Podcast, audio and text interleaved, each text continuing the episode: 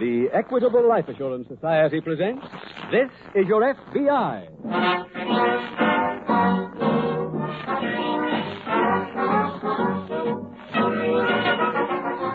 This is Your FBI, the official broadcast from the files of the Federal Bureau of Investigation.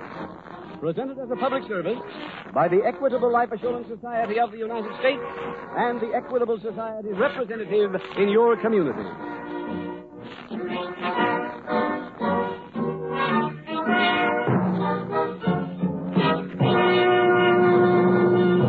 The Equitable Life Assurance Society is a great mutual institution, organized to serve Americans and America. Therefore, one of the Equitable Society's major objectives is to make all possible contributions to the welfare and stability of American business, on which so many of the Equitable Society's nearly four million members depend for their livelihood. Tonight's middle commercial is addressed to the man who owns his own business. For such an owner, this commercial, due in about 14 minutes, will have information of great importance from the Equitable Life Assurance Society of the United States.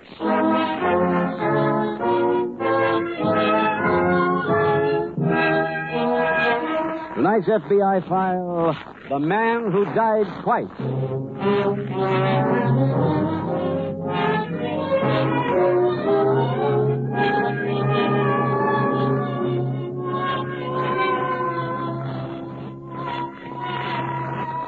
During the recent World War, the United States put into uniform some 11 million citizens and sent them to every corner of the globe to help fight a shooting war. They fought battles in far off places with strange sounding names.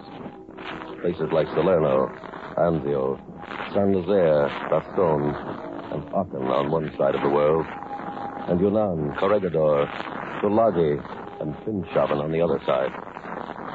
They fought those battles and they won them. But they won them dearly. Now it is three long years since the shooting has stopped. And in the streets of America, we are enjoying what the historians will refer to as peace. Yet, let us examine that peace.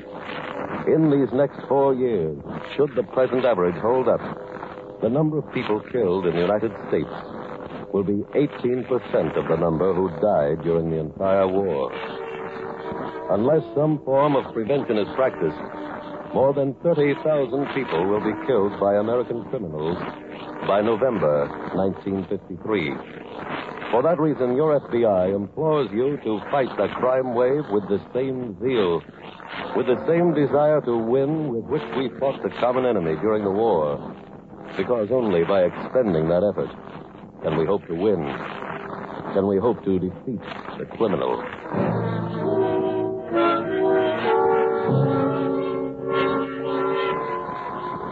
Tonight's file opens on the front porch of a small, unpretentious home located in a large western city. It is late afternoon, and a middle aged man fumbles with his keys before unlocking the front door and entering. Is that you, Harvey? Oh, yes, Mary. Welcome home, Vinny. Oh, thank you. How was the trip? Uh, Marion, please, let me hang up my hat and coat first before you ask any questions. Oh, I'm sorry, dear.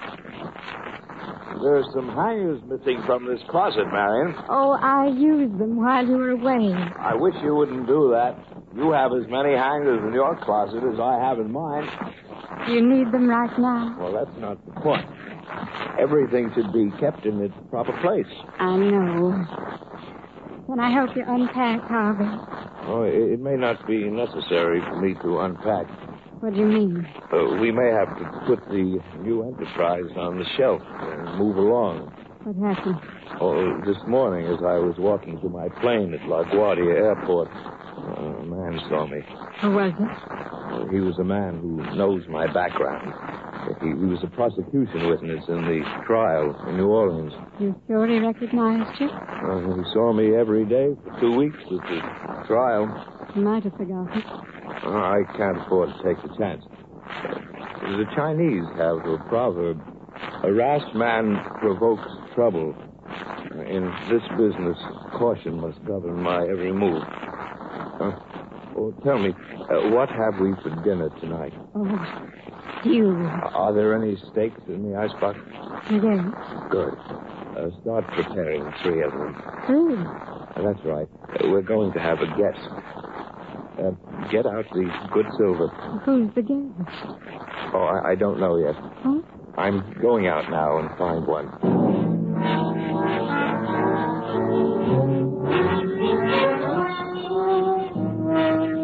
Meanwhile, at the local FBI field office, Special Agent Jim Taylor approaches the desk of fellow agent Lou Sheridan. Lou, yes, Jim? I've got a Ripley for you.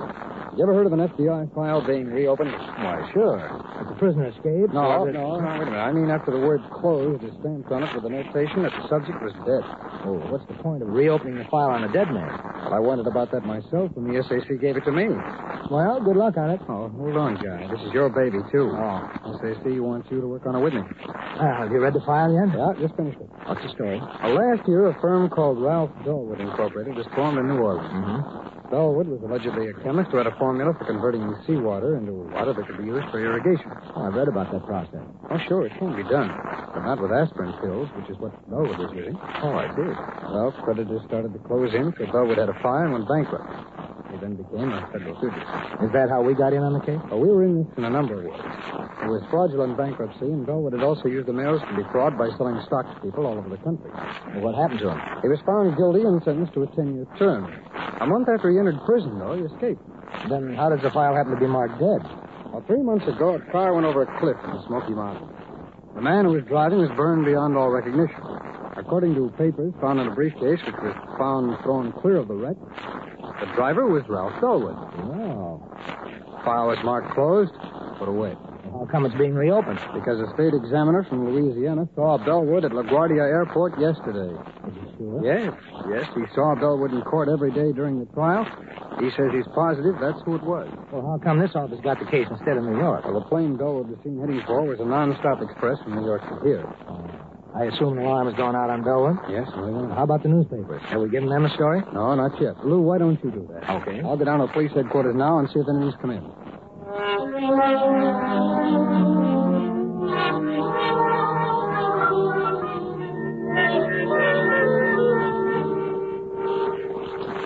Uh, Marion, Oh, yes, Harvey. I, I think our guest might like a little more wine. Oh, I'm sorry. Let me have your glass, please. Yes, ma'am. Here you are. Uh, how how about some more steak? Oh, no. I, am real full. Uh, a cigar, perhaps? Oh, that I'll take. Thanks, mister. Oh, you're welcome. Mm, This has really been a treat. Every bit of it. Who'd have thought this morning that I'd have wound up a day like this? I suppose it was unexpected. That's putting it mildly. Just imagine how you'd feel if you were walking down the street and all of a sudden a man came along, took you home and gave you all this.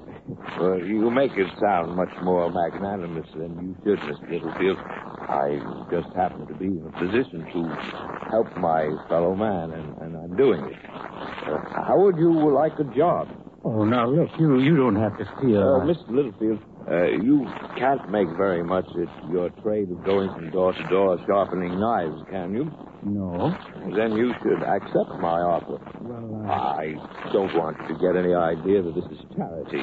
I, I need a night watchman at my laboratory. Is that true, Mr. Littlefield? Hmm? well, I I can't tell you how much it would mean to me. But are you sure I'm the man for the job, sir? I know you are.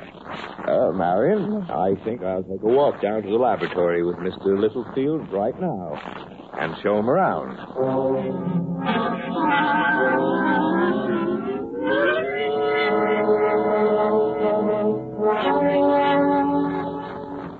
Jim?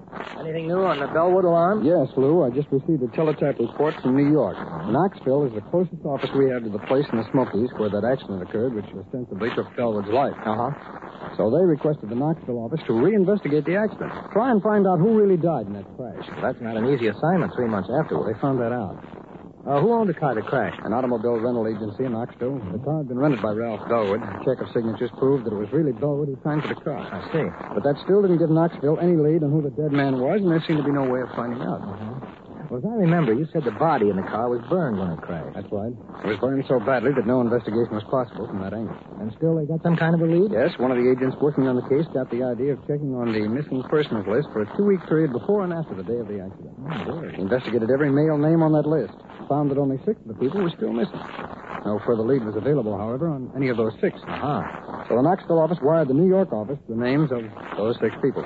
Why New York? Well, so that New York could check the flight records of all planes leaving LaGuardia Airport on the day that the state examiner saw Bellwood there. Oh, that's all right. Sure was. One of the flights carried a passenger with the same name as one of the six missing people from Knoxville. Oh. Oh, oh then Bellwood must have murdered that man, put his body into the rented car, and assumed the dead man's name. It would certainly appear that way. Oh, Bellwood is now using the name Harvey Ambridge. Ambridge? That's right. Now let's check and see if we can find out about Mr. Ambridge.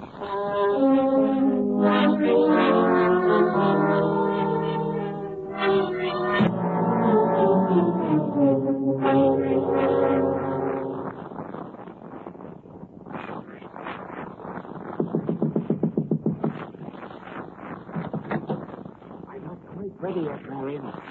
Come in and give me a hand. All right.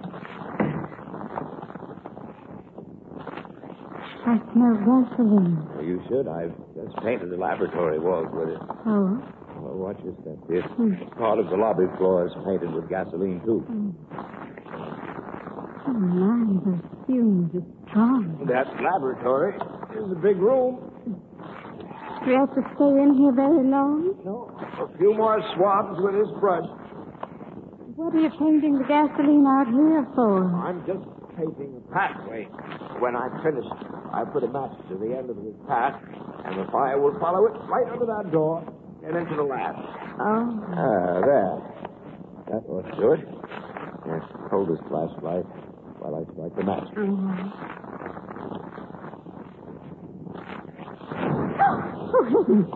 We can leave now. Marion, are you sure you know what you're supposed to do? yes. I call the fire department. That's right. Uh, but wait for the flames to get a little higher. Mm. I'll meet you at home. By the time the fire department gets here, all they'll find in the lab is my body. Your body? Uh, I should say, uh, Littlefield's body. Little Uh, thing? the old man who was at the house for dinner tonight. Oh, but Harvey, you can't burn a man alive. Uh, Marion, he's been dead for an hour.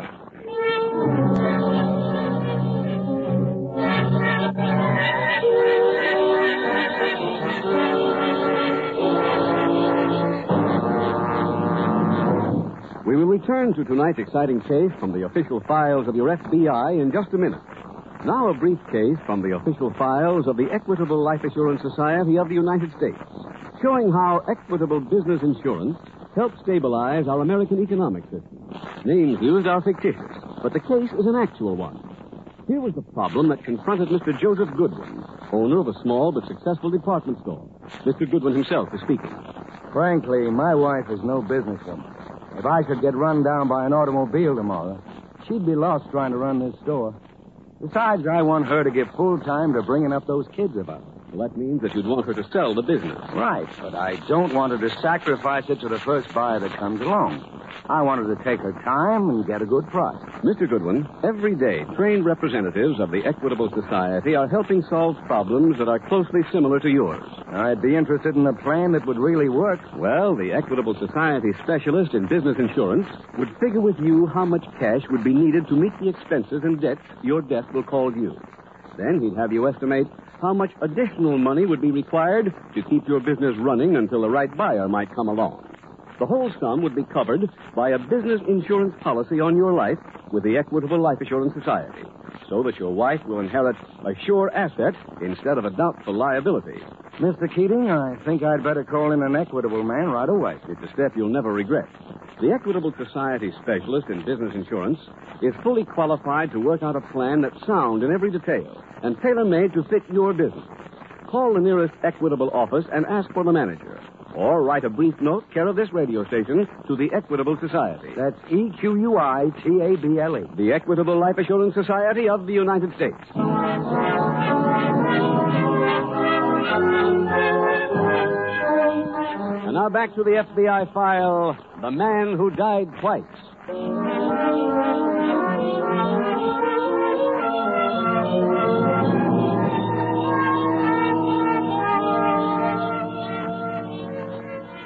It is a tragic fact that of all the people arrested in the United States, and this is true every year, approximately 50% are being arrested for the first time. They have committed some infraction of the law and thought they could get away without paying any penalty.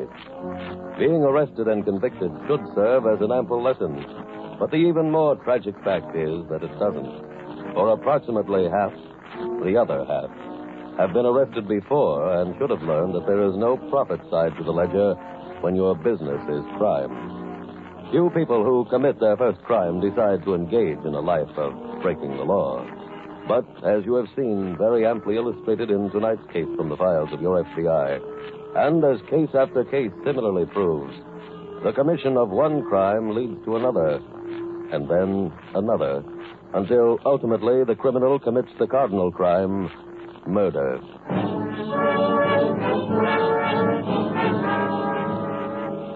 Tonight's file continues at the local FBI field office. Lou, I don't understand not being able to get any kind of a lead on Embridge. Neither do I, Jim. Police have checked every hotel and boarding house in town. I've checked the milk companies, the phone company, and all other utilities. Why, they don't even have an Ambridge listed under their applicants, let alone their customers. Oh, excuse me. Okay. Special agent Taylor speaking. Yes. Yes, Chief. Hmm? Oh. What? Where did you say that was? Oh. Okay. Yes. Yes, we'll be right over. Thanks for calling, Chief. I was Chief Thompson over at the Forest City Fire Department. Forest City. Why did he call here? Because there was a fire at a chemical company over in Forest City in which a scientist named Harvey Ambridge was killed. What? Yes, come on, let's get over there.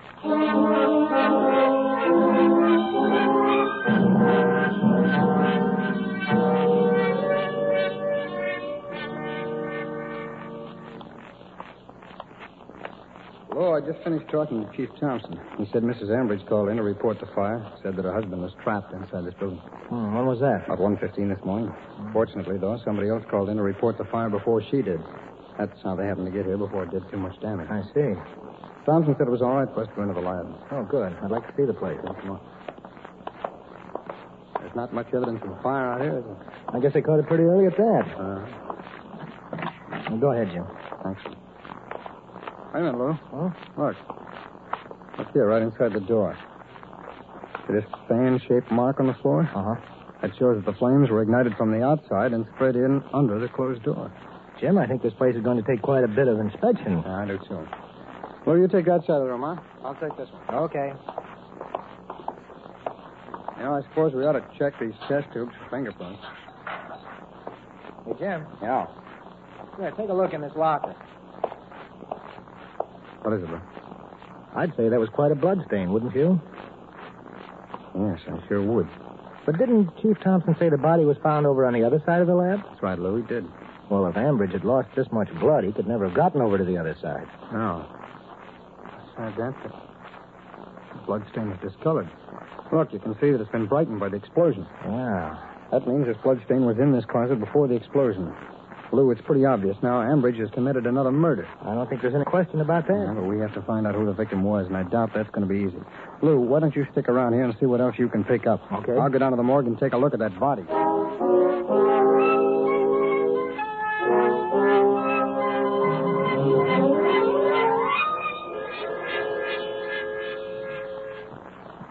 Harvey, you really need all of those two trees. Uh, yes, Marion. I I have seven pairs of shoes, so I need seven pairs of shoe trees.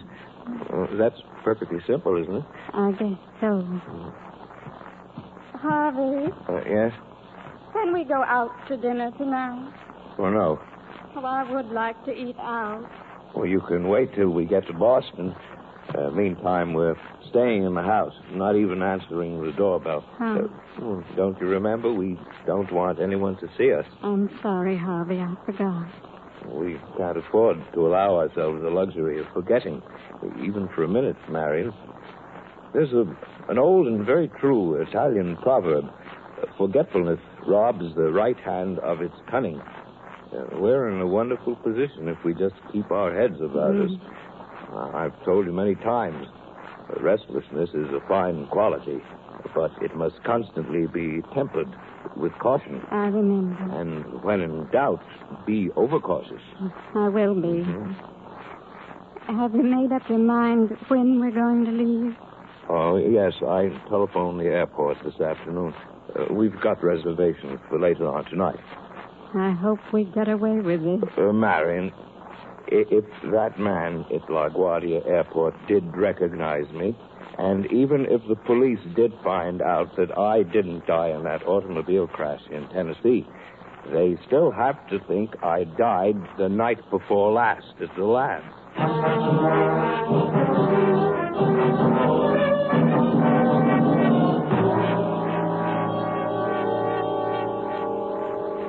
Lou? Lou, I think I've got something. I hope so, Jim. Fortunately, they hadn't done any post-mortem work on the body before I got down to the morgue. What did you find out? Well, from his appearance, the dead man was about, oh, 65 years old. Mm-hmm. He'd been killed by being struck on the head with a very blunt-edged weapon. I see. Incidentally, Ambridge wasn't even careful enough to substitute his clothes for the victim. Well, did the clothes give you any lead on the old man's identity? No, they were old and patched, had no labels in them. But they definitely belonged to somebody who was down and out. I sent them to the lab. Get anything? Yes, they said the dirt in the cuffs of the pants contained a large amount of emery dust. Emery dust. Mm-hmm. Well, they use that in a lot of jobs, Jim. Yeah, I know they do. But when the lab found that the old man's jacket was worn on top of the right shoulder, they figured that he probably carried something up there. Could they tell what it was? Well, did you ever see an itinerant knife sharpener who carries his portable emery wheel strapped over his shoulder? Why, sure. Well, that has to be it, Jim. That was their hunch, and it paid off. How? Well, I remembered that those itinerant peddlers have to supply a picture of themselves to the police department when they get their license. That's right, they do. So I went down to headquarters, went through their files, and found a picture of the old man. His name was Tom Littlefield. Well, I'd say that's a good day's work. And we did something else, too. When we couldn't find Ambridge's address from anyone, I remembered one report said that he had a car, a Buick. Uh-huh. Well, there wasn't any registration at the Motor Vehicle Bureau in Ambridge's name, so we just started checking Buick service stations throughout the city. Any luck? Yes. One of them had repaired Ambridge's car and gave me his home address. Good. Lou, I've got a search warrant here now. Let's go to his home and see if we can find anything.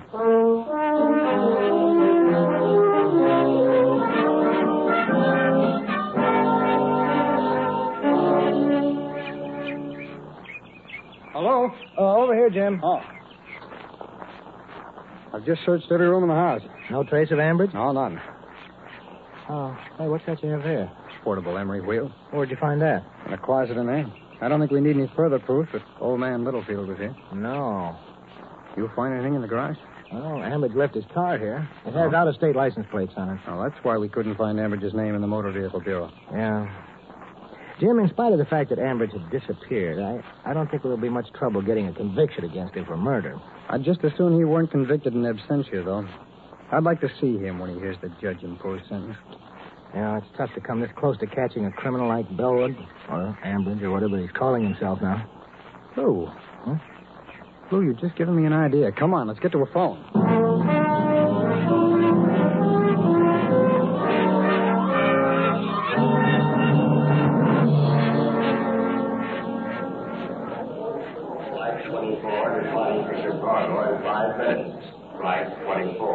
What time does our plane leave, Harvey? Uh, Marion, I've told you three times now. We leave at 9.30. That's only ten minutes from now.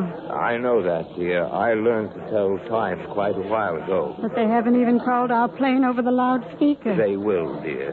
Why don't you go up to the counter and ask them if anything's the matter? Because I don't like to try to run anybody else's business. Flight 96 for New York and Boston departing in 10 minutes. Have your gate passes ready, please. There you see, dear. Let's get on the plane. Oh, Take your time, Marion. Uh, Never run, especially when you're running away from something. That's the time you want to look least conspicuous. Sorry. Remember what we said about caution? Yes. Then use a little of it. Uh, There's an old Dutch proverb who runs is followed. Mr. Bellwood. Uh, yeah, yes? I don't think you two are going to catch that plane for Boston. What? Uh, who are you, sir? I'm a special agent of the FBI. I have a warrant here, and the police want you for murder. Oh, there must be some mistake. My name is Tom Littlefield. Oh, a- and uh, this is my wife. How do you It won't do? work, Bellwood. You've changed your name for the last time. Now, come on. They're waiting for us at headquarters.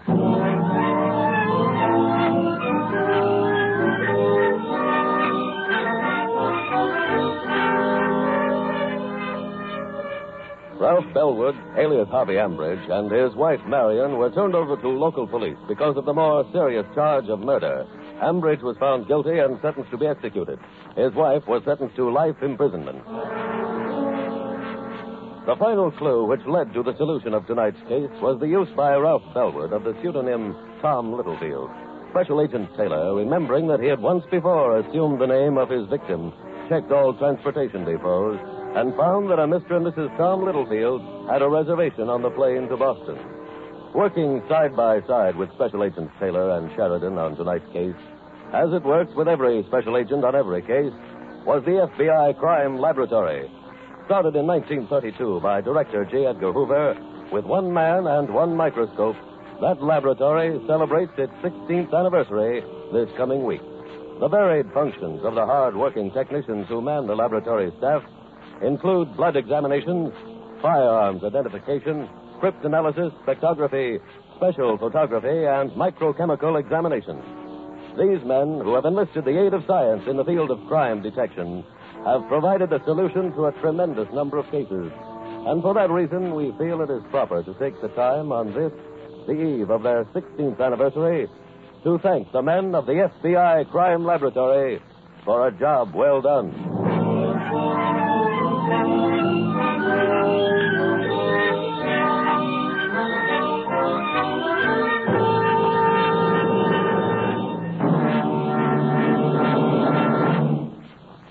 In just a moment, we will tell you about next week's exciting case from the files of your FBI.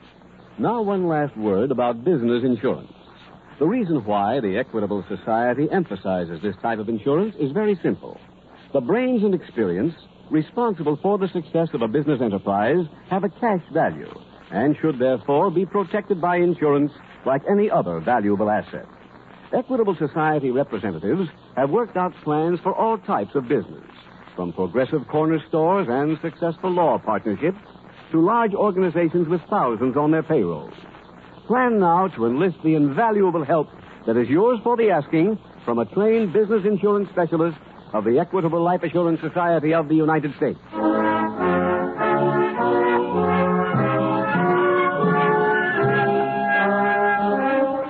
Next week, we will dramatize another case from the files of the Federal Bureau of Investigation. A timely and exciting story about our peacetime draft. Its subject, fraud. Its title, The Unwilling Draft Dodger. The incidents used in tonight's Equitable Life Assurance Society's broadcast are adapted from the files of the Federal Bureau of Investigation. However, all names used are fictitious, and any similarity thereof to the names of persons living or dead is accidental. Tonight, the music was composed and conducted by Frederick Steiner. The author was Jerry D. Lewis. Your narrator was William Woodson, and Special Agent Taylor was played by Stacey Harris. This is Your FBI is a Jerry Devine production. This is Larry Keating speaking for the Equitable Life Assurance Society of the United States and the Equitable Society's representative in your community, and inviting you to tune in again next week at the same time when the Equitable Life Assurance Society will bring you another thrilling story from the files of the Federal Bureau of Investigation The Unwilling Graft Dodger on This Is Your FBI. This is ABC, the American Broadcasting Company.